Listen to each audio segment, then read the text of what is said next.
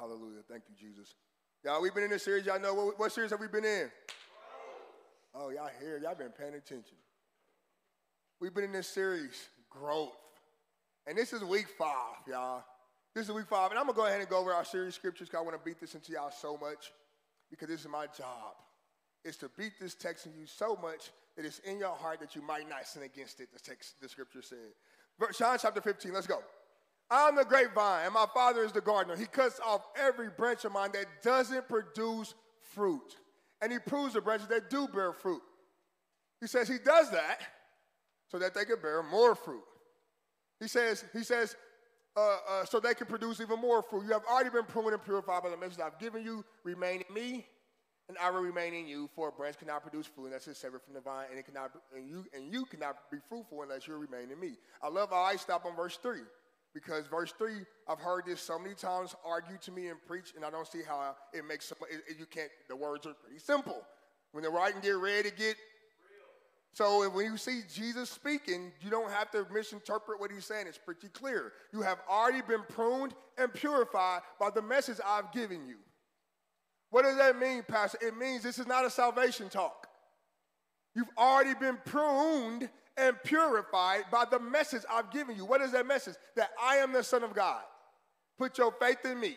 He says, so since you've already put your faith in me, you've already been pruned and purified. Your salvation, that side is over here. He says, but it's another part we got to talk about. Some lifestyle. He says he's teaching you how to, he's teaching you how to have a fruitful lifestyle in him. Though you've been pruned and purified, you believe in him to be God, you're a believer in Jesus Christ, he's trying to teach you a lifestyle thing here. He says, I'm the vine. I'm the true grapevine. My father's the gardener. He cuts off every branch of mine that doesn't produce fruit. And he proves the branches that they do bear fruit, so they reproduce more, even more. He says, verse 4, remain in me and I will remain in you. For, I can, for a branch cannot produce fruit if it is severed from the vine, and you cannot and you cannot be fruitful unless you remain in me. So this is how we have a lifestyle. Connect, stay connected to me, I'll stay connected to you. Verse 5. Yes, I'm the vine, you are the branches. Think about a branch in the trees. This tree, you got the big tree, you got branches, you got fruit that hang. He says, if you, as long as that fruit and that, branch, as long as that branch is connected, that vine is connected to the, the, the main tree, it will keep, an apple may fall off, it'll just grow another one. He says, uh, but the minute you cut that branch off, it's, even if it looks nice and green and pretty, it's about to die within a few days or weeks. So he's saying you need to stay connected to me. You cannot produce anything, any fruit, any Holy Spirit fruit, love, joy, peace, patience, gentleness, goodness, kindness, faithfulness, self-control, the non-fruits of the Spirit. You cannot produce them without being connected to me. He says in verse 6, anyone who does not remain in me is thrown away as like a useless branch and withers. Such branches are gathered into a pile and burned. We're not talking about salvation. I've heard people that argue, see, they go to hell, burned. Oh, Lord. We like the burn in the hell world a lot in church. He's not talking about burned in, in, in the, in, in, the, in, the, um, in the context of hell. He, what, he says, you'll, you'll be useless to the kingdom of God if you settle for just believing in me and you don't produce real fruit. If you don't allow me to prune your life or work on you, you really won't produce no fruit. What, what use are you to me? You take those, you gather them and burn them up in a pile. You know, in 1 Corinthians chapter 3, he says, when God put the fire in your life, and, and, and, and, Judgment Day, when he wants to reward you, he said that builder will suffer great loss, but the builder himself will be, the builder himself will be saved. He will put the fire in your life, and all that he cannot use will be burnt up. It's, it's a correlation here. If you live your life and you don't give Christ none of it, you're useless to him. You're useless to the kingdom of God. Watch this. Verse 7. But if you remain in me and my words remain in you, you may ask for anything you want and it will be granted.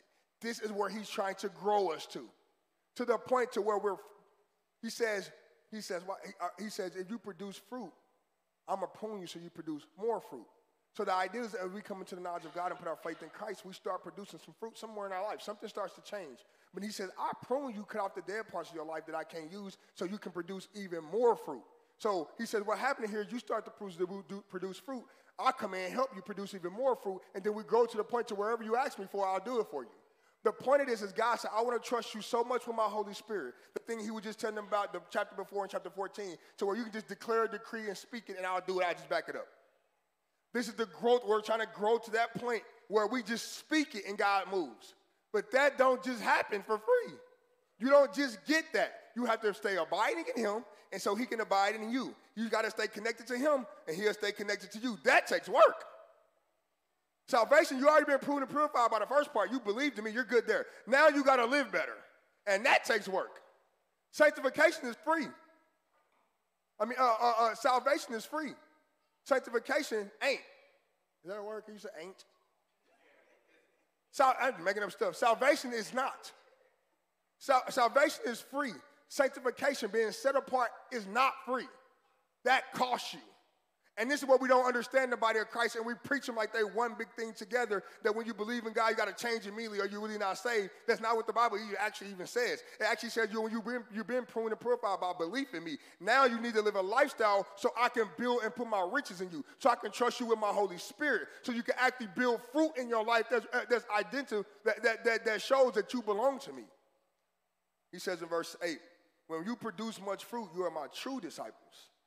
This brings great glory to my Father. The point is that we produce producing real fruit and we can be claimed to being true disciples of God. Hebrews 5, our other scripture for this series. There is much more we, we would like to say about this, but it's difficult to explain, especially since you are spiritually dull and don't seem to listen. He's talking to the to church, the church. He's talking about to, to the Christians, believers. Verse 12, you have been believers so long that you ought to be teaching others. Instead, you need someone to teach you again the basic things about God's word. He said, We can't even get to the deep stuff, the, the, the deep miracles and signs and wonders and stuff. I got to go back and explain to you how you saved. You don't even understand the basics of this. Watch this. He says, You are like babies who need milk and cannot eat solid food. For someone who lives on milk is still an infant and doesn't know how to do what is right. They literally don't even know how to live right. You're still infants. He said, Y'all don't even know how to live right. We still feeding y'all the basics of the basics of the gospel. I'm still trying to explain the very basic things to y'all because y'all, y'all, y'all don't even know the right from wrong. You, you know, I don't expect my two or three year old to know right from wrong. It's a baby. I'm not expecting them to not touch the hot stove. I, that's why I put guards on cabinets and everything to keep them out because I understand they're babies. And too often, unfortunately, in church, I have to put a lot of locks and stuff on scripture and different things because babies, we can't even get past the basic things about God. We're still complaining and trying to battle the basic things. He said we can never get to the deep things. We need to still understand salvation and, and, and basic salvation. Watch this. For someone who lives on milk is the infant and doesn't know how to do what is right. Verse 14. Solid food is for those who are mature, who through training have the skill to recognize the difference between right and wrong. And that what we're trying to do here and what we're trying to do here in this series is grow to the point through training, we understand the difference between what's right and wrong. We understand how to live holy and what's sinful and what we need to stay away from. Growth. This year is time for growth. We cannot be a church or ministry just sits, I'm a believer, Jesus is Lord, and we just stay there. I believe I believe Jesus died across my sins. I do. Man, that's such a blessing. Now it's time for discipleship. Now it's time to make Jesus Lord, sovereign owner over your life. Now you look at the sin in your life and say, No, I'm bad. I don't want that anymore because now I understand what Jesus did for me on the cross so much so that now I don't want to do that anymore. I don't want to live like that anymore. Watch this. Salvation is free. Sanctification, sanctification ain't. Holiness is not free being a kingdom vessel is not free. Like that, that will cost you a lifestyle of, of, of, of fasting, praying, the tools we talked about last week, getting our weight up, that will cost you a lifestyle of battling your flesh. Paul says, I'll beat my flesh into submission. He didn't say that I, the flesh just stop and lay down. He said, it's a fight. I read to y'all last week. Remember, he said, this is a fight to the death. This is no afternoon picnic that's over. We are fight. You are fighting your flesh 24 7. It's something that it needs to do and want to do it shouldn't be doing. It want to speed, it shouldn't speed. It want to go party that it shouldn't can't party. You are constantly battling what you can't do and shouldn't be doing. The goal is sanctification. The, the, the, the finish line for the Christian, the goal ultimately in all this is sanctification. Why, why do you believe in Jesus Christ? When I come into belief in Jesus Christ, when I, and I acknowledge him and I receive him, well, what's the goal at that point? To just kind of live and be cool for the rest of our days so he come back. No, the goalpost, the finish line is sanctification. Throw that picture up there. The goalpost, when you get to the point where you're like, hey, I'm used, I'm good, I can rest, is sanctification. I mean, I gotta explain sanctification to you. In the Hebrew, the Hebrew word for sanctification is kaddish. Holy, dedicated, consecrated. Consecrated means to make sacred, hallowed, to be separate, set apart from ordinary use, to show yourself to be sacred. In the Greek, I love it, it says hagiasmos, consecration, purification. Itself denotes the act of the act of God effected in our lives as believers, by which they are brought into a state of consecration to God. Believers have been conferred the status of holiness, which is essential to, for having a fellowship with God. If you want to have a relationship with God, you want to say, I know him in a personal manner. I know him. He's with me and I'm with him. That comes through sanctification. Again, being set apart. Again, being sacred use for him. Uh, okay. Let me, Holy Spirit.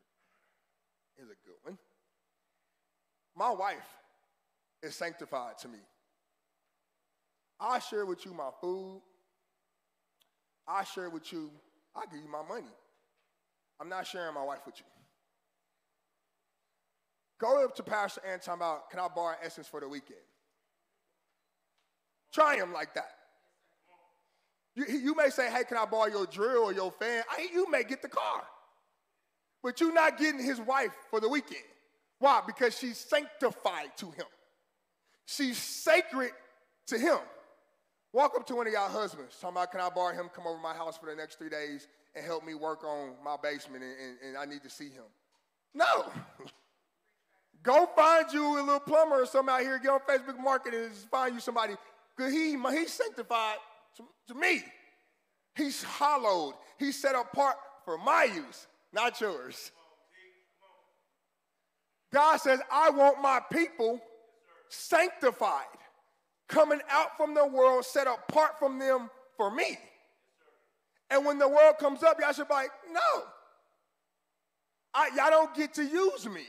I'm set apart for the use of heaven. I am a vessel for Christ, so him to pick in his bag and pick out what he wants. I'm, I'm, I'm a car guy. I used to have multiple cars.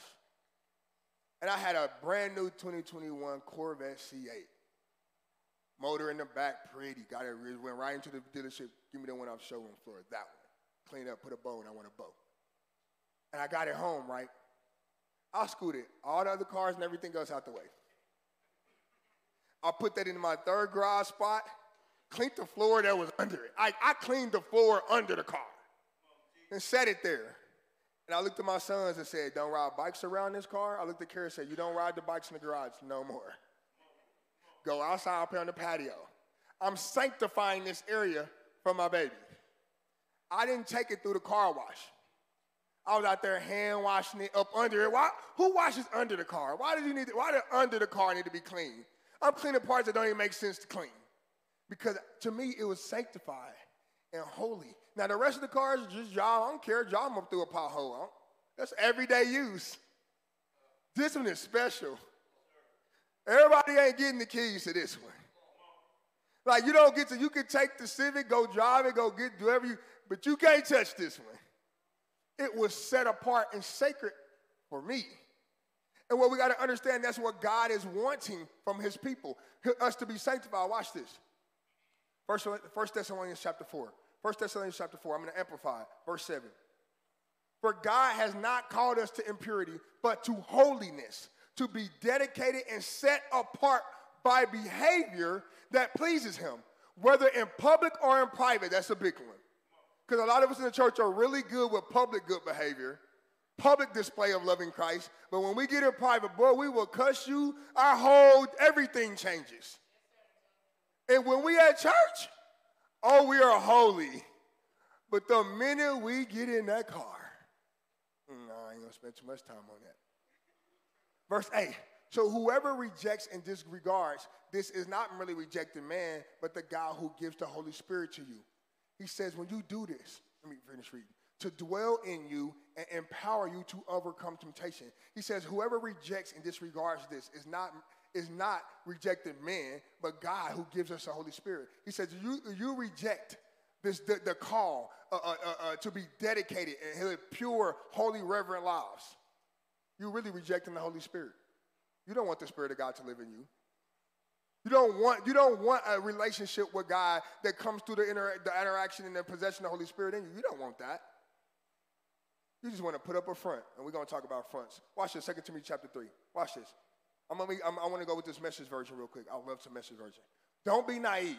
There are difficult times ahead as the end approaches. People are going to be self-absorbed, money hungry, self-promoting, stuck-up, profane, contemptuous appearance, crude, coarse, dog-eat-dog, unbending, slanderous, impulsively wild, savage, cynical, treacherous, ruthless, bloated windbags, addicted to lust, and, and, and allergic to God. He says they would make a show of religion, but behind the scenes, they're animals. They would put up a whole show of religion. I'm talking about beat the carpet down. He said, but they're animals. And I'm like, Lord, dang, that's pretty rough. Message version, dang. And I start thinking about animals. Have you ever seen like them videos of the monkeys? Like throwing poop at people, running up, snatching people through fences. Y'all seen that video to do the monkey, the bat, like held the man. She was screaming for life. I was scared from watching the video. And I'm like, they, I'm like, what he's meaning is here, they just do things with no regard for Christ at all or anybody else. All they care about is themselves and what they want, when they want, how they want it. They're ruthless, he says, impulsive, wild, and savage. And this is what we see, and this is what we're going to see in the end times. He said, We will make a show of religion, but really not really be about that life. Watch this. Watch this. Let's jump to 2 Timothy chapter 20. I want to sit here for a minute. 2 Timothy chapter 20. Watch this. And we're going to start in NLT. In a well, in a wealthy home, some utensils are made out of gold and silver, and some are made out of wood and clay. In a wealthy home, you got gold, silver, wood, and clay. Watch this. The expensive utensils are used for special occasions, and the cheap ones are for everyday use. If you keep yourselves pure, you will be a special utensil honorable for honorable use. Your life will be clean and you will be ready for the master to use you and for every good work. Watch this. Run from anything that stimulates usefulness. I'm like, okay, wait, whoa. So if I want to be a special utensil, ready for the master to use me for every good work, if I want my life to be clean and pure, this is the answer to how to do it. Run from anything that stimulates useful lust. I like the message where he says, run from any, uh, from any childish indulgence. He says, instead pursue righteous living, faithfulness, love, and peace. Enjoy the companionship of those who call on the Lord with pure hearts. Remember, I said crew love a few weeks ago? He says right here, if you want to be special use, you should enjoy the companionships of those who call on the Lord the body of Christ, your brothers and sisters Christ, you should want to be around the church people that's living holy. Normally, you don't want to be around them for one reason because you ain't right. And if you're around holy people and you ain't holy, you stick out like a sore thumb. Watch this. He says, Again, I say, don't get involved in foolish, foolish arguments. They only start fights. I gotta read this in message version. He said, in a well-furnished kitchen, there are only there are not only crystal goblets, silver platters, but waste cans and compost buckets. Some containers use to, to to serve fine meals. Others take out the garbage. Be the kind of container God can use to present any and every kind of gift to his guests for their blessing. Run away from childish indulgence. Run after mature righteousness, faith, love, peace, joining those who are honest and serious about before God. So if I want to be used for God by God as a special utensil, as a special utensil for special use, for kingdom use, I need to come and be righteous standing, pull myself apart, and then go join, not just come pull myself apart, but then insert myself around godly people doing the same thing I'm doing. If I want to, if I want to uh, uh, uh, live holy, if I want to stop being in the world, if I want to stop partying, I'm gonna take myself out the club, then insert myself around the singles night and plant myself where other people are around me doing the same thing. Get the right crew around me and then I can build myself through training to be a useful tool for God for every good work? Absolutely. And that's the goal. That's another form of sanctification. I got an analogy. Give me what are kids? Give me, give me, send me a twin up here. What are the twins? They here? They not here today? Send me um, Mello. Mello back. Mello, I need some help.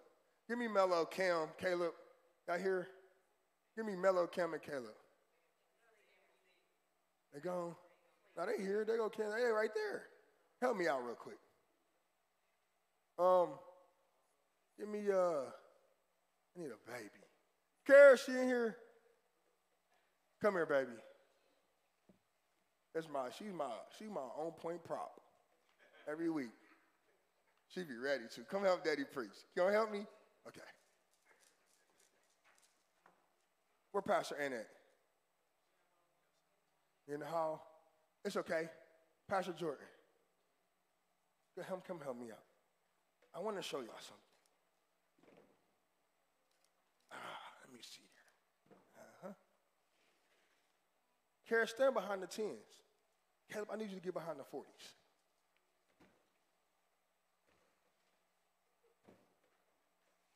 That's heavy.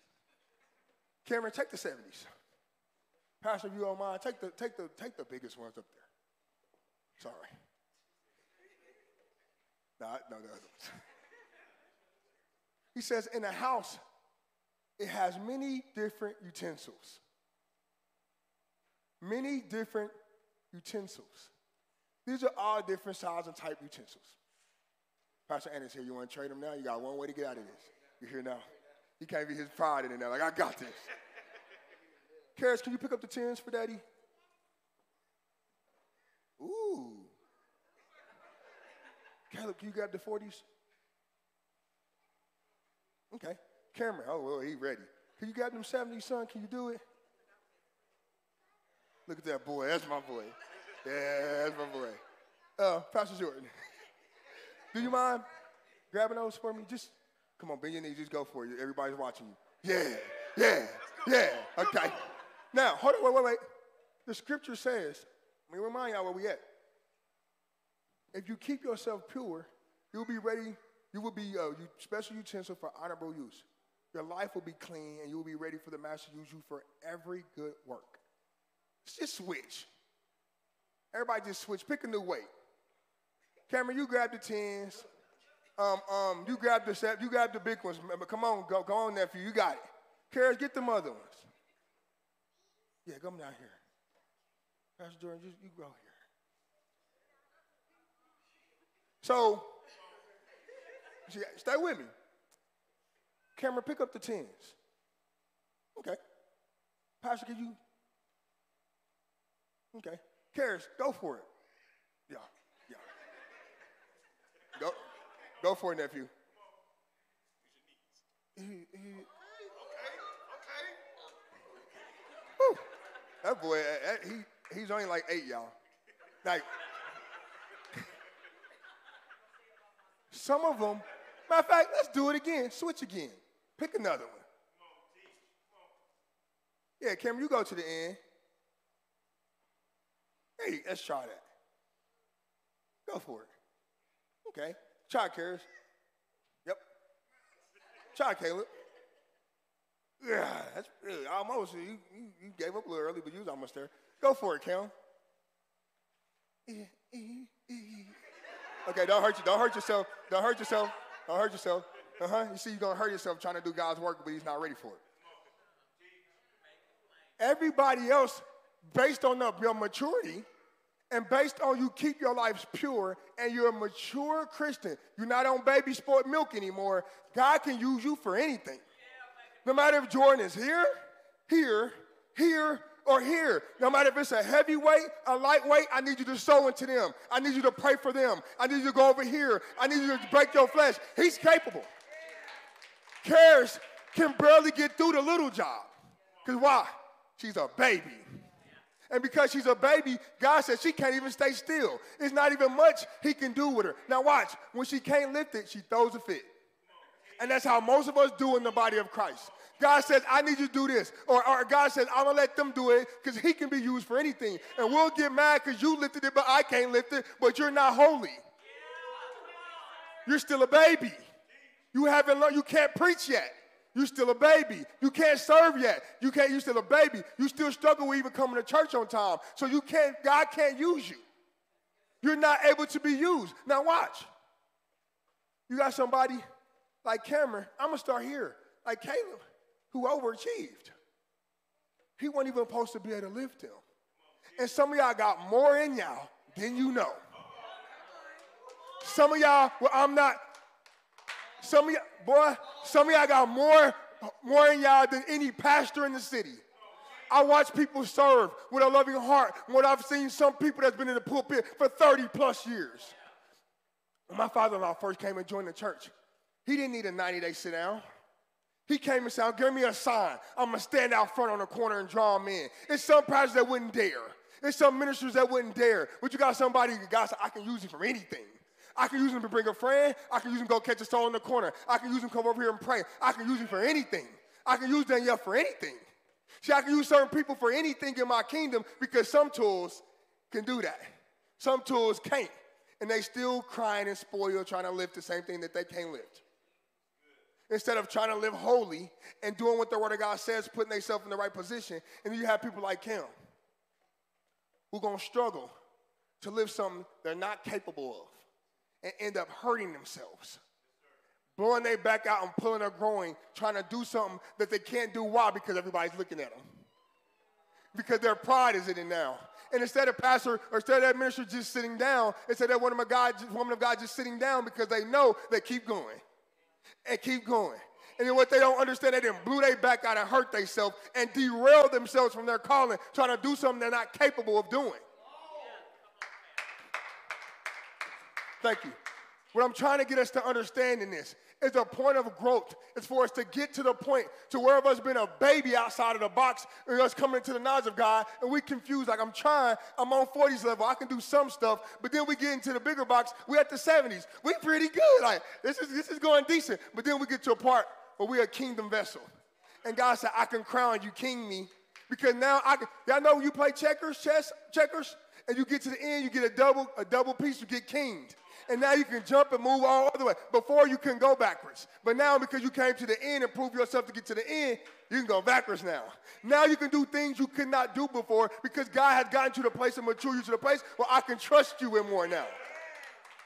But the goal is, the goal is, if we don't work our way up, if we down here thinking that we really is, if we won't listen to nobody when they're telling you something because you know everything, you over here struggling about to blow your back out like him.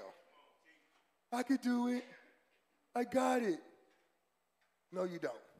Why? I just tell him, put that thing down before you hurt yourself. Because he would have kept going until he tore himself up. And that's what we need to learn in the body of Christ. God said, I'm trying to get you sanctified and set apart, but it's going to only happen through training. It's going to only happen through you living pure lives, through you keeping yourselves out of stuff and putting yourself around the right people. Some of us, I don't do that. I don't hang with girls. I don't go around there. And he said, and that's exactly why you struggle so bad. Because my words say, replant yourself around who you want to need to be around to produce what you need to be producing in your life. Watch this. Watch this real quick. Watch this. John chapter 14. We cannot keep saying that we love God. We, I love him so much. I love him so much. He says two ways you know you love me. He says, for one, verse John chapter 14, verse 15, I'm going to do it in a message version. If you love me, show it by what, you, by what I've told, told you. Excuse me, show it by doing what I've told you. The first thing he said, if you love me, keep my commands. If you love me, show it by doing what I've told you to do. And too often we just got this thing, I love you, Jesus, and we shout, but we don't live it at all. There's nowhere in our life where it's fruit that's produced that somebody else can come pick an apple off our tree and eat it. Watch this in Luke chapter 14, verse 33. He says, simply put, if you're not willing to take what, what is dearest to you, whether plans or people, and kiss it goodbye, gotta go, boo. You can you can't you can't be my disciple. He says, if you're going to be a disciple, not a believer, a disciple that's to follow me and honor me, you're to let that young nest for a great catch. Boom, great catch. Now lead the catch and follow me. Peter said, okay. Most of us get a great catch, we ain't leaving the catch. He said, if you're not willing to say goodbye to people or your plans and follow me, you can't be my disciple. You'll be stuck as a baby. He said, it's not my will for your life. And the whole point and goal is for you to be a disciple of Christ, not a believer of Christ. A dis- uh, to be a Christian, a Christ like individual. Sorry, y'all, we cannot stay babies. We cannot just stay saying, oh, yes, I believe in God, and I'll make a post and I'll share uh, uh, TD Jakes. That was a really cool little clip. Like, no, he wants us to live it.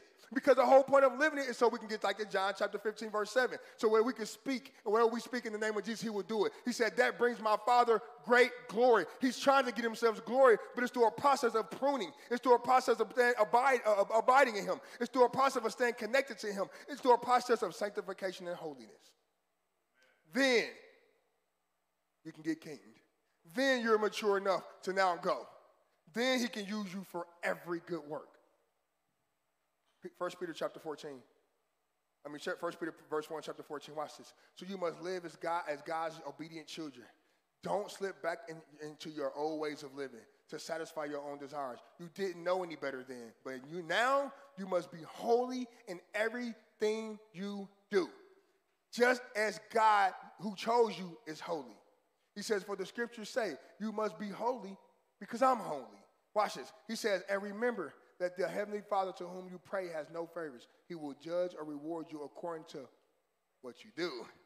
He says, So you must live reverent, live in reverent fear of Him during their time here as temporary residents. He says, The judgment seat of Christ is for people uh, uh, uh who believe in Him.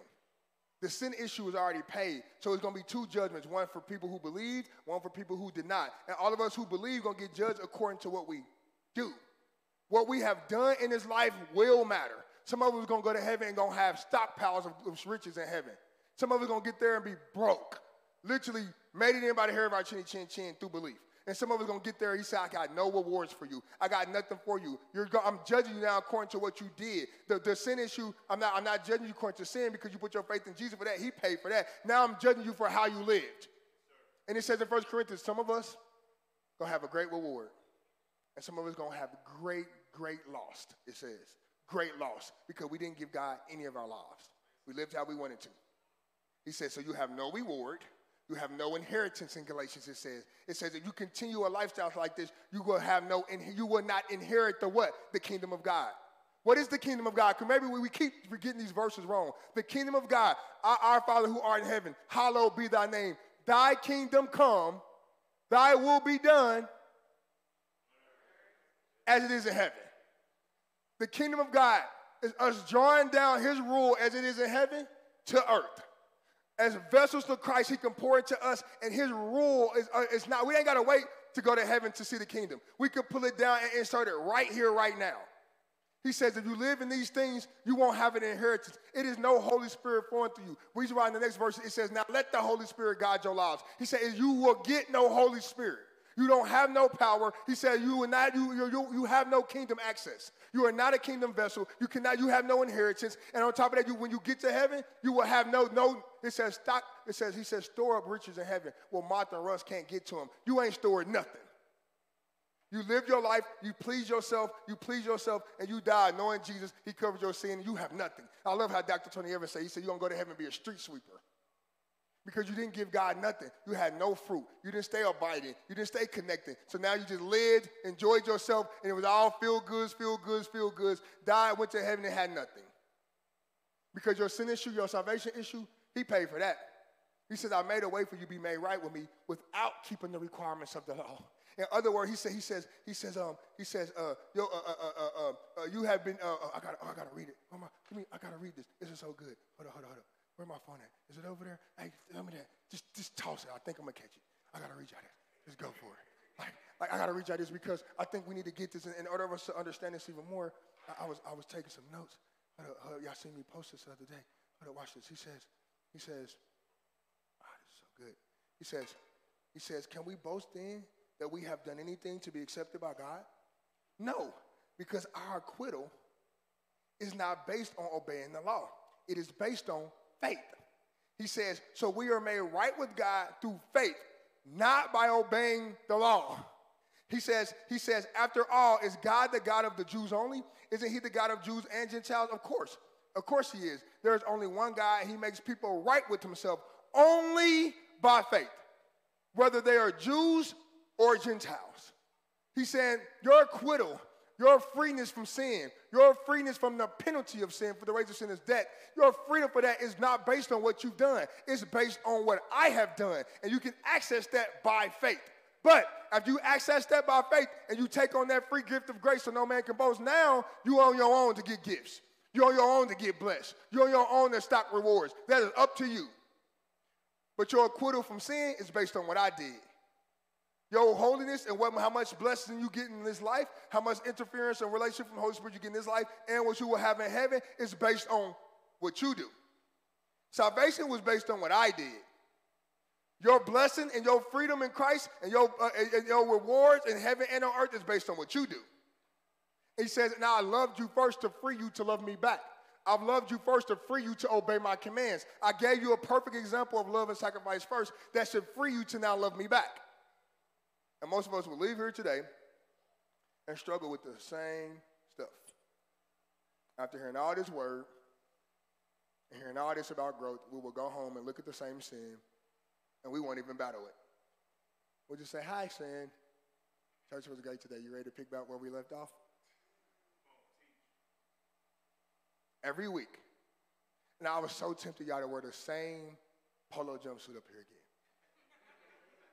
I was. Because I'm like, if we if I kept coming in here every Sunday with that same jumpsuit on, how trifling it'd be. And yet we come in here every Sunday. We leave out of here and go do the same. The, we haven't switched now one part of our life. Some of us are struggling with stuff. Let me make some of y'all gonna struggle with some stuff for the rest of your life. It's go, you're gonna struggle with some form of sin till you die. You would never be live, you would never live perfect. Thank God for a Savior that was, because we would never be. But some of us don't even try. Some of us don't even look at it and try to defeat it. We don't even try to do better. Y'all been hearing Pastor say, stop being late to church. And you walk up in here every day late every week. You don't even try to do better. You didn't even set a clock in your phone to do better. You didn't even try to get in your word this week. You didn't even try to love your mate better. You didn't even try to read more fast. You didn't even try. You and walked out of here and said, let's pick up where we left off at. And God said, I could never really use you, 10 pounder, baby. You still on milk. You won't listen. And everything I keep trying to feed you, you won't even grasp it. So now we're going to be 10, 15 years and you're going to still be dull at hearing, he told them in Hebrews. Watch this.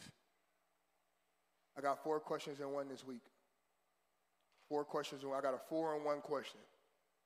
Question one Are you willing to do what it takes to be a kingdom vessel? To be earthly tool for heavenly use? Are you willing to be sold out for Jesus? Question number two. 100% loyal to his plan for your life. Question three, do you, re- do you have enough faith to grow? Are you really, are you ready to trust God with all of you? Next question, do you really want God? Or are you just a believer? Are you a, are you a believer or a Christian? Do you really want God? Or you're you gonna be just you're gonna be comfortable just being a believer, or you want to be a Christ-like individual Christian? Ultimately, the question I want to ask you: Will you obey the command to be sanctified? Will you obey the command to come out from the culture and everything else and be set apart for God's use? I got three quick points too. Quick ones too. Point one, stop faking. I'm starting thinking like, if I'm gonna talk about this is part one. I'm sorry, y'all. Today, grow up. They already put up there the, the, the grow up part one. We're gonna do this for two weeks because we're just gonna beat on all this stuff in our life and just look in the Word of God and say, either do it or don't. Either at least try, repent from it, try, or don't. This, this idea that we're gonna just keep coming playing around forever, like I want to eliminate that ideal of that. And I want to put so much scripture that you, you just burn and feel convicted every second you're doing what you know you ain't got no business doing. Stop faking for one. James chapter 1, verse 1 through 8. This letter is from James, a slave of God, the, uh, and a, a, slave of God and of the Lord Jesus Christ. Uh, James said, I'm a slave to this. He said, he said, this letter from James, a slave. I'm a slave to what Christ told me to do with my life. He says, I'm writing, I'm writing this to the 12 tribes, Jewish believers scattered abroad. Greetings.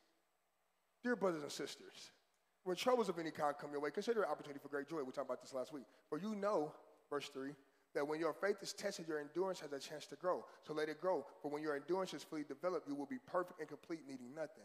I ain't got my glasses on. I'm like, what is wrong today? That's what it is. Verse 5. You, if you need wisdom, Ask, generous, ask our generous God, and He will give it to you. He will not rebuke you for asking. This is where I want to get to right here. But when you ask Him, be sure that your faith is, God, is in God alone. Do not waver. We talked about this last week. For a person with divided loyalty, is unsettled as a wave of sea that is blown and tossed by the wind. Such people should not expect to receive anything from the Lord. Their loyalty is divided between God and the world, and they are unstable in everything they do. Your mouth says something that your actions don't say. He says they have divided loyalty. Watch this. Why is the point one stop fronting? Because these are the same people that's asking, Give me wisdom, Lord. How to do it? Tell me how. I'm ready. He says, But you got divided loyalty. You fronting and faking. You got a whole spiritual facade up. He says, But I see you. Don't think you getting anything from me because your loyalty is divided between God, what I tell you and what I want for you, and the world. When your friends call and what the social media saying, Facebook wanting the, the thing of the day. You divided. Don't think you getting anything from me like that. He says, he says they're unstable in everything they do. And you can always tell somebody with some division because they all over the place. One minute they're posting about God and they love him. The next moment they got, let me stop.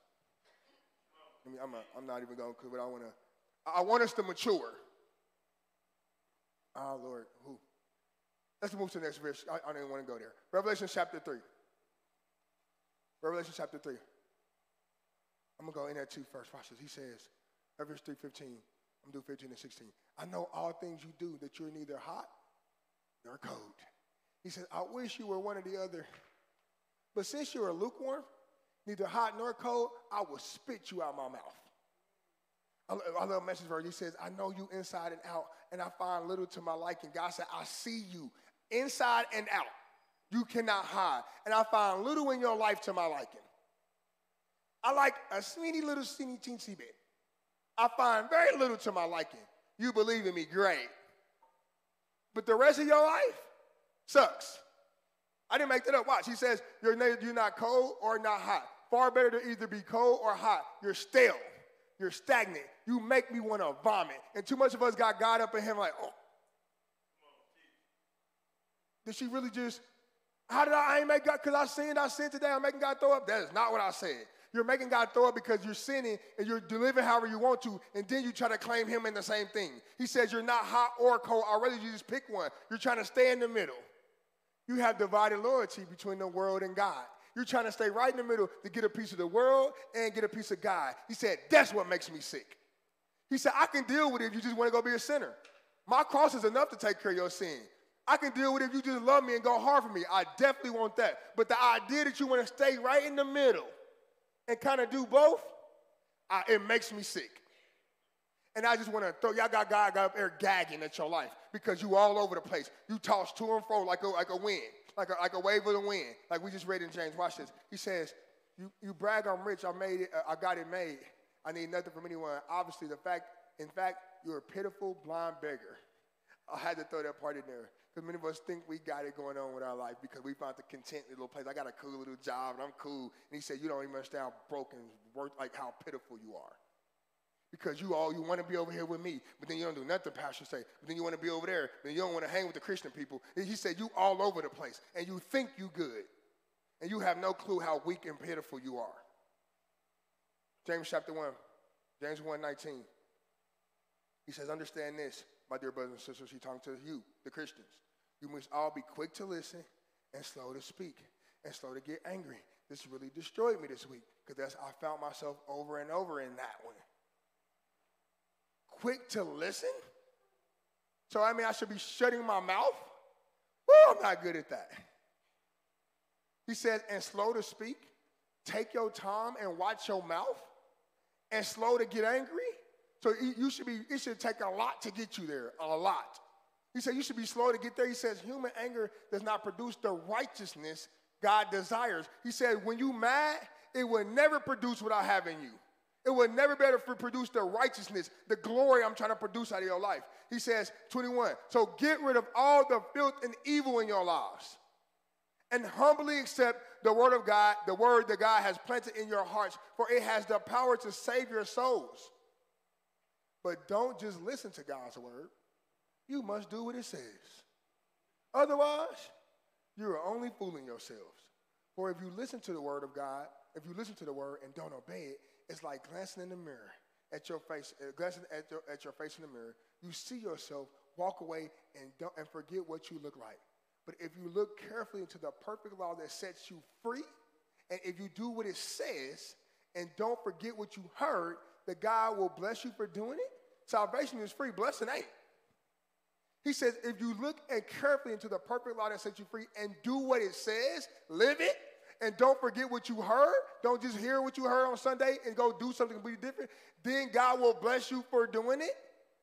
He said salvation was a free gift, so man, no man can boast. But if you want to be blessed, you got to obey. Y'all always hear me say this. Before we talk about blessing, we need to talk about what? Obedience.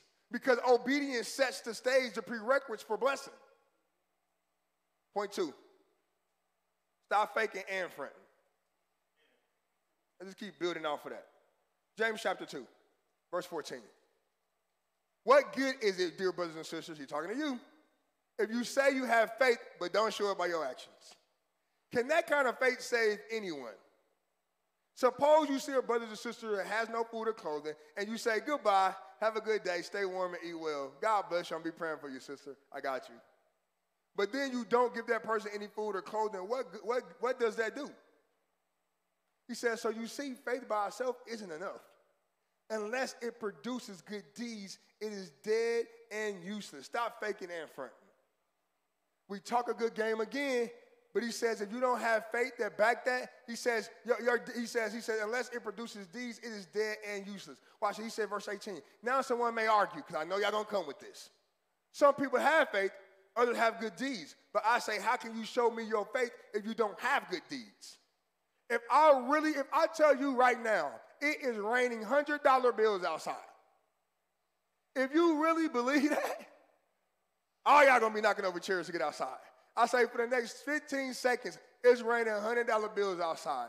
If you really have faith that that was real, have y'all wouldn't even make it this side door. Y'all been in broke half y'all legs trying to get out this door with y'all shirts out up there trying to catch these $100 bills. But if you really don't believe, you ain't moving. You might say, thank you, Pastor declared, but you didn't even move. He says, if you see a brother or sister in need, and you say, I love the Lord. And God said, How they know you, my disciples, is how you love each other. But then you say you love me and you with me, but you don't love each other. You see your brother sister in need and you don't even help. He says, That's what what what what goodness and what holiness, what, what would that produce? It's dead and useless. He says, He says, I'll show you that I have faith. You will see it by my walk. I ain't even gotta talk it. I'll show by my walking, by what I do will prove I got faith. He says, he says, he says, verse 19. He says, um, you say you have faith, for you believe that there is one God. God, good for you. Oh, I love this part. He says, good for you. Even demons believe this. And they tremble in terror. He says, wow, I believe in God, I'm a believer. He said, cool, the devils do that too. I'm trying to get you to have a lifestyle of that with what you say. He says, he says, he says, verse 20, how foolish can you see that faith without good deeds is useless? Don't you remember, verse 21, that our ancestor Abraham was shown to be right with God by his actions when he offered his son Isaac on the altar? You see, faith and his actions work together. His actions made his faith complete. I got faith, we believe God. What have we done to prove that? Because we really, really, really have faith. So that's why I can go up there every day and pray. God believe is already mine. So I'm already up there getting mad when they bust windows out and act a fool. I'm really being my feelings. Because my faith has already told me, hey, this is what God said. We spoken and claiming that God said He's gonna do what He's gonna do. So now I go up there every day like I'm going to work. Like, like that's where I'm supposed to be at. Because my faith has lined up with my with my, with my, my, my, my deed, my actions has lined up with what I believe. So it's an automatic response for me to move in what I say that I have faith in. It says, watch, he says, verse 21. You, uh, verse 22. You see his faith and his actions work together. His actions made his faith complete. And so it happened just as the scriptures say Abraham believed God, and God counted him righteous because of his faith. He, he, he was ca- even called the friend of God. So you see, we are shown to be right with God by what we do, not by faith alone. Watch this.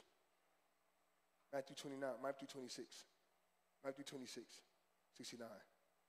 Meanwhile, Peter was sitting outside the courtyard. Watch this, y'all. Stop faking and fronting. Peter was sitting outside the courtyard. A servant girl came, uh, came over and said to him, you, what, you were one of those who with Jesus and got, uh, uh, you were you were one of those with Jesus the Galilean. But Peter denied it in front of everyone. I don't know what you're talking about, he said. Later, out by the gate, another servant girl noticed him and said, Those standing around, this man was with Jesus of Nazareth. Now, mind you, Jesus had just got put on the cross. And now Peter is sitting out there looking, looking sad. His Lord is gone, he on the cross. After Jesus has told him multiple that you even know me, he said he would go to the cross. I'm doing whatever. Just a few hours ago. When Jesus was actually with him, he didn't have to have faith, was swearing on life itself. I'll never leave you. I'm ready for everything. Anything you, I'm, I'll never leave you. And now you act like you don't even know him. We better stop faking in front. When we say one thing, we're doing one thing, but when it get hot and when it get real in our lives, we don't even want to associate with God. When we're not rocking Jesus hoodies ain't cool and talking about Jesus ain't that cool, we shut up. We start getting ashamed of the gospel. We start not want to talk about Jesus no more. We start getting ashamed of who he is because now it get real. Now, now people coming to address you. Ain't you the Christian? You ain't supposed to be smoking. Oh, bro, I, was just, I just went to church a few times. Now you don't even you ain't even associated because now you, you got pulled to the car, to the rug. When people come pull your car, now you don't even know God. You ain't even, you just tried it out a little bit because now you have to, you, you get, you, you better stop fronting. Last point. Well, we said we with Christ so they get real. Last point. Stop faking, fronting, and doing the most. James chapter 4, verse 1. What is causing these quarrels and fights among you? Don't they come from evil desires at war within you? Watch this, y'all. This is all of us here. You want what you don't have, so you scheme and kill to get it. You are jealous of what others have, but you can't get it, so you fight and wage war to take it away from them. Yet you don't have what you want because you don't ask God for it. He says, Y'all doing all this. You, you so busy worrying about what everybody else, what, that they new house and cars and husbands and wives that they got. He said, you're so busy. He says, he says, he, he says, it comes from evil desires that are at war within you. We put our eyes on something we should not have. And he says, You don't have what you want because you didn't ask God for it. Now watch verse 3. And even when you ask, you don't get it because your motives are all wrong. You want only what you want to get. You, you only you want only what you would what, you only want what would give you pleasure. He says, when you do ask, you're not asking for to bring me glory. You're not asking so you can line your life on me. You just give me a new job, Lord. I want a raise. He said, but you have no intentions of tithing. You just want a new car. You have no interest at all in, in obeying me and let me get it. I want a husband, Lord. You just can't. You struggling with horny, being horny.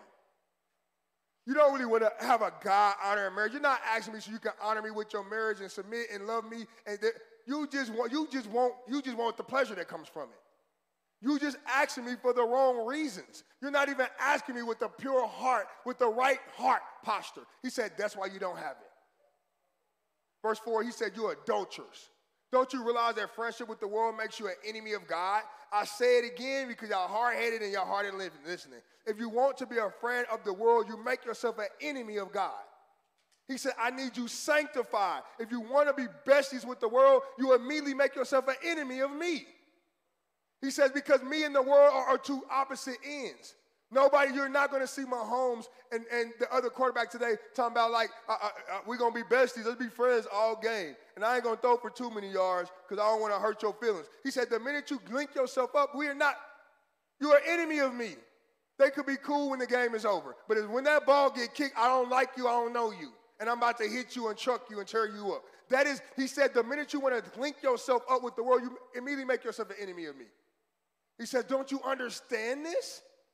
Verse 5 Do you think that the scriptures have no meaning? They say that God is passionate, that the spirit he has placed within us should be faithful to him, and he gives grace generously, as the scriptures say. God opposes the proud, but gives grace to the humble. God opposes the ones who are proud, I got it all, but the ones who are humble, Lord, I need your help. He said, I give you grace. I got greater grace for you. Verse 7, he says, So humble yourselves before God. This is a humility issue. Humble yourselves before God, before his rule, before his structure, before his standard. Resist the devil, and he will flee from you. Come close to God, and he will come close to you. He says, Wash your hands, you sinners. Purify your hearts. For your loyalty, here we go again, is divided between God and the world. We keep seeing the same thing in Revelations. In James, Peter talks about it. It said that we got a loyalty issue. We want to be part, partners and cool with the world, and we want God to accept us too. He said, That is lukewarm, and I'm not accepting it. That's the only time I'm going to spit you out my mouth. Is when you try to have both. He said, I can deal with you just being one or the other. I got a plan for both. I got a plan to lift you and exalt you if you want to seek me. I got a plan to redeem you. You're gonna live in sin. But you trying to be both and be friends, I don't, I'm not rocking with that. And if any y'all got a friend, y'all will respect your friend if they just came and said, I am not rocking with you no more. Right, right? I hurt my feelings, but I can respect that. At least you had enough to tell me. And if they just got mad love for you, that's even the better. But let them be that wishy-washy friend. You're like, she's so fake. You you like she with me the next minute she over there with them like you that would you not you not even accepting that. Two-faced it. So how you think God is? So humble yourselves before God. Resist the devil. He will flee from you. Come close to God. He will come close to you. Wash your hands. You sin and purify your hearts. For your loyalty is divided between God and the world. Verse 9. Let there be tears for what you have done. Let there be sorrow and deep grief. Let there be sadness instead of laughter and gloom instead of joy. Watch this humble, here's his humble word again, yourselves before the Lord, and he will lift you up in honor. We have a humility issue. James chapter 4, verse 17. Remember, it is sin to know you ought to do something, know, you ought, uh, know what you ought to do, and then don't do it. It is sin to know you should be doing something and don't do it. So you might say, what, I, I mean, what I'm doing really ain't sin, but you keep feeling like I shouldn't be doing this, and you do it anyway. That's, he said, sinful. To know what you should be doing and don't choose to do it. I'm closing here. We're closing here. And then I got to go cook y'all wings for the game and cook all y'all meatloafs and stuff. Last verse. 1 Corinthians chapter 13. I'm closing here. He says, first, he says, verse 11. When I was a child, I spoke like I spoke and thought and reasoned as a child. But when I grew up, I put away childish things. And I was really thinking about that. Like my son will be 16 in July, Cameron. And he'll be able to legally drive. A couple years from manhood, you know, they get when they get grown when they're 18. And for the most part, I, I, got high expectations for him, so I'm on him a lot. He, he's not a baby anymore. So I'm on him a lot. I'm disciplining him a, a lot because I love him. So I'm always trying to get, I'm pressuring him and I'm pushing him to be better and to be better and to be better and to be better. I'm pushing him to, to be more respectful to his teachers, to do your homework without me having to wake you up. I'm trying to push him because the goal is growth. I have an expectation that he gonna grow. The minute he was born, the expectation was that I got about two years to. I, I first was counting down the days I didn't have to carry that car seat. But could you walk, please, fast? I hate car seats in my car. I cannot wait till Karis hit that 70 pounds or whatever. I could get that big thing out my back seat. The expectation from when I first seen him was that you're gonna go to be a man. One day you're gonna get married. I, I, it was never a different thought in my mind that, oh my God, I got this little baby, I'm gonna carry it for until I die. I'm gonna be packing bottles and forever. That was never a first, that was never the thought. That was never, nobody ever thinks that. Some of us, when our kids don't grow as we think they should, or has a doctor, or how science has said it, or set a pattern out, we freak out even. The expectation always is to grow. God says, My expectation for you is the minute you put your faith in me and believe in me and receive salvation, that you, you grow that you that you're going to mature. I'm expecting that from a from a new believer that you're going to grow.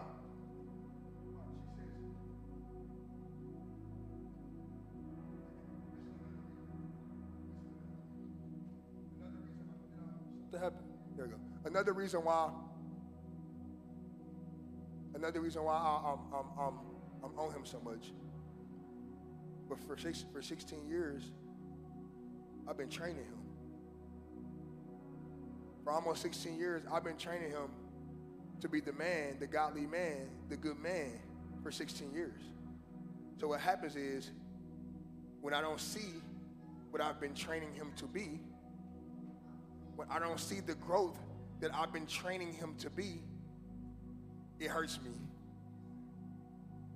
I get upset with him sometimes because for 16 years I've been training you to be this and you won't be what I've been training you to be. Reason why in Hebrews, the writer is almost going off. Like y'all dull at hearing. Y'all still on milk. Y'all ought to be teachers by now. Y'all should all be preaching by now. What is wrong with y'all?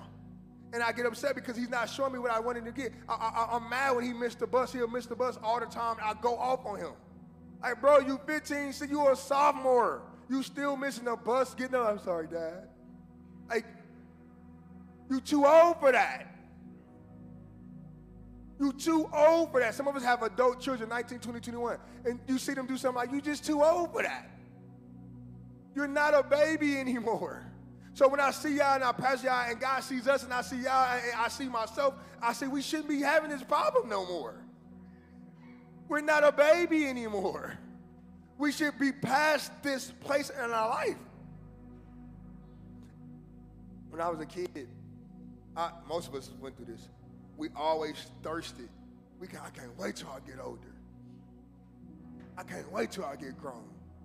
Some of y'all girls used to put a higher age on y'all Facebook page. You were not 21. You were 11. No, y'all ain't that grown. I know Raylan used to do that. Trying to be grown. My bad, Pastor. She's sanctified, huh? She's sacred. Can't talk about her. See that? We wanted to be grown so bad. Why? Because we felt like I can't wait to make my own choices. I can't wait to have my own freedom. I can't wait to control my own life. I just can't wait to be able to be what I feel like I want to be. And we need to keep that same energy spiritually. We should can't wait to be adult Christians to be, a, to, to, be true disciples and have the Holy Spirit flowing through us. We should be like, I can't wait, man. I know right now I just put my faith in Jesus, but I can't wait to the fact that I'm living holy and I ain't in all this mess I'm in and, and I'm praying and Jesus speaking to me, man. I'm fasting and I, I'm reading my Bible. It's like, what? Like, we should can't wait to become adult Christians. Some of us are like, it's your time, take a word. We're like, oh, Pastor, I don't even be. Y'all should can't wait. I can't wait till my time for Word Wednesday up. I'm gonna kill it. God been speaking to me. I've been I've been growing past my my spiritual muscles are getting up. I'm, I'm different now. Y'all should be thirsting to become one day, grow up to be teachers. Because the, uh, the, the goal, remember, is sanctification. It's for God to be able to use you for every good work. We should be thirsting, thirsting to get to the one teens. I can't wait. I'm on the 40s now. But in a minute, I'm gonna be there. We should be thirsting to get to the point where God can use your life for everything. But that's only gonna come through a sanctified life of sanctification, through living holy, through putting yourself around the people of God is going to help groom you, grow you, and, and, and, and, and, and, and, and, and, and put some insulation around you that you're going to need to walk and making the hard choices. He said, You got to be willing to say goodbye to anybody or anything to seek me. And, and to be very honest, many of us will never do that. We will never look at our life and be willing to give it all up for Him. We're not going to do it.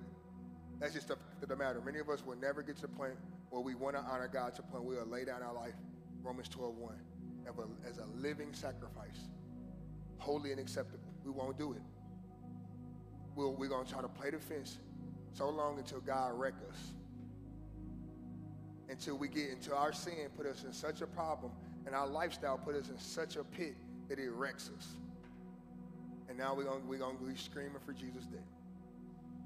He said, all you need to do a long time ago is commit yourself to me. And unfortunately, some of us would never give it to him. We're going to live our whole lives doing what we want to do and never really see what God wanted for us. And you're going to get to heaven because you believe God and you got a little baby. See, this is the thing, too. This is what I don't like. An apple tree is an apple tree. Whether it got big, fat, luscious apples on it that everybody can eat from, a little bitty baby, sour, nasty ones. Still an apple tree. And unfortunately, us, a lot of us just are settled. I'm an apple tree. I got baby little fruit.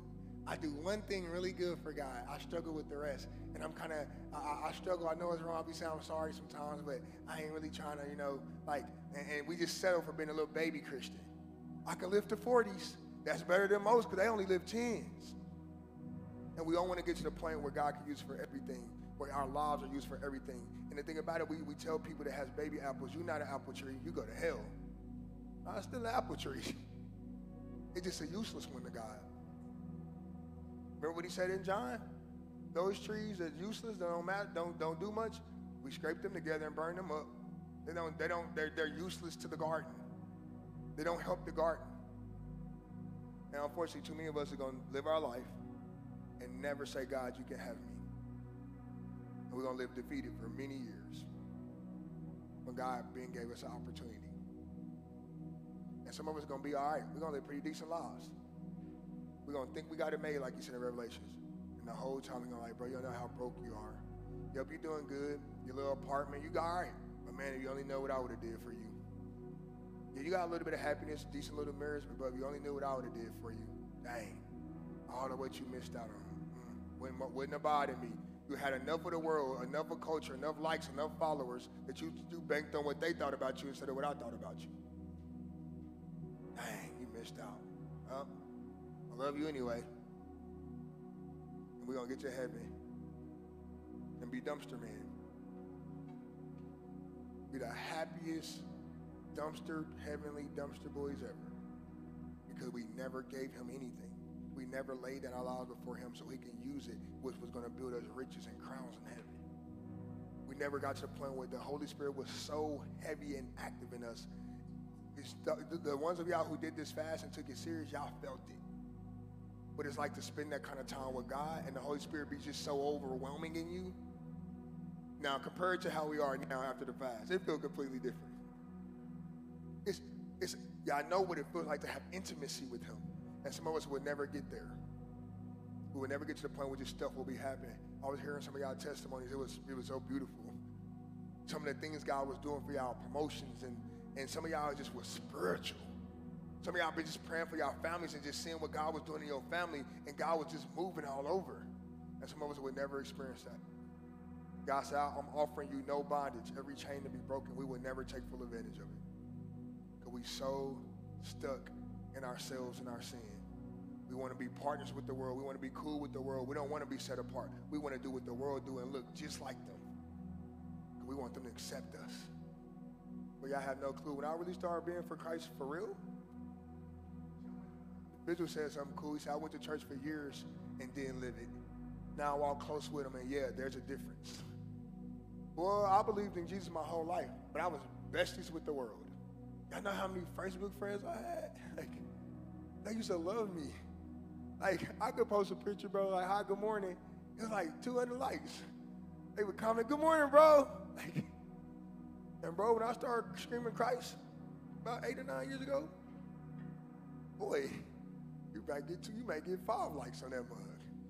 When I separated myself and stopped being cool and just so, he says in Romans, he says, I love it when we read Romans 12, 1 in the message verse. He says, don't be so, don't, don't be so worldly that you just easily fit in without even knowing. You just fit right in. You go into the world and you just, you camouflage. You just, because you fit so perfectly with them. He said, that's not what I'm calling you to be, Wordsway. And unfortunately, I'm sorry, y'all, God got enough churches that fit in really nicely with the world. He's kind of over that. And unfortunately, he called us to be something different. So we have a choice. We be what he called us to be, sanctified and holy. If we try to be like hooked up with the world, we're pointless. We're pointless to him. He wants a holy, sanctified church. He did not say a perfect one. He said one that's going to pursue his will and his way and his gospel and everything. And if we ain't willing to be that, we might as well stop now. So I have to push on this this year. This is the word for the year. God said grow. Growth. We I have to push on this this year. Put it up there, growth. I have to push on this. I have to push on this because we have to get to this this year of a lifestyle where we just grow. And if you look at the stairs, every stair is produ- more, produ- more production, more production, until it's a full produ- produ- production tree. So I, if you're not, I don't want you living a life where you're so cool here. Like, I'm really producing things are really cool. He said, that's not the plan for you. That things are a little bit better. Do you really want my blessing? Do you really want me? It will cost you. My salvation, you got that for free. But if you really want the rest, that ain't free. It's going to be a, a, a fight with your flesh. You have to die to yourself daily. You have to daily die to yourself. Die to what you want to exchange it for what God wants. I want to do this, but God said do this. Okay, and you're gonna be working on stuff for the rest of your life. I, I, I heard a YouTube, I've seen a YouTube video of a, a marriage couple that was married 70 something years. And he said, I'm still learning her. And he was dead serious. Like, bro, I'm still learning her. Old as my was in their 90s. Like, I'm still learning how to love her and how to be better. I'm like, bro, by now y'all would gotta be like Jesus. Like, still working on it. He says, Paul says it's gonna be a knockdown, drag out fight to the death. That's why you need your crew. That's why you're going to need your people around you. because this process of holiness is going to take a lot. Get, get off salvation. God has sealed that. Until, the Bible says, yo, salvation is sealed until the day of redemption.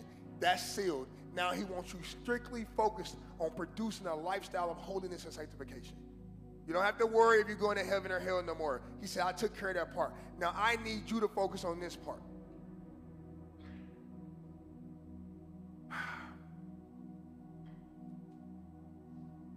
If it's anybody here, uh, come on, ministers. I, I wasn't going to do this because, but I, I, if there's anybody in here that says, I've never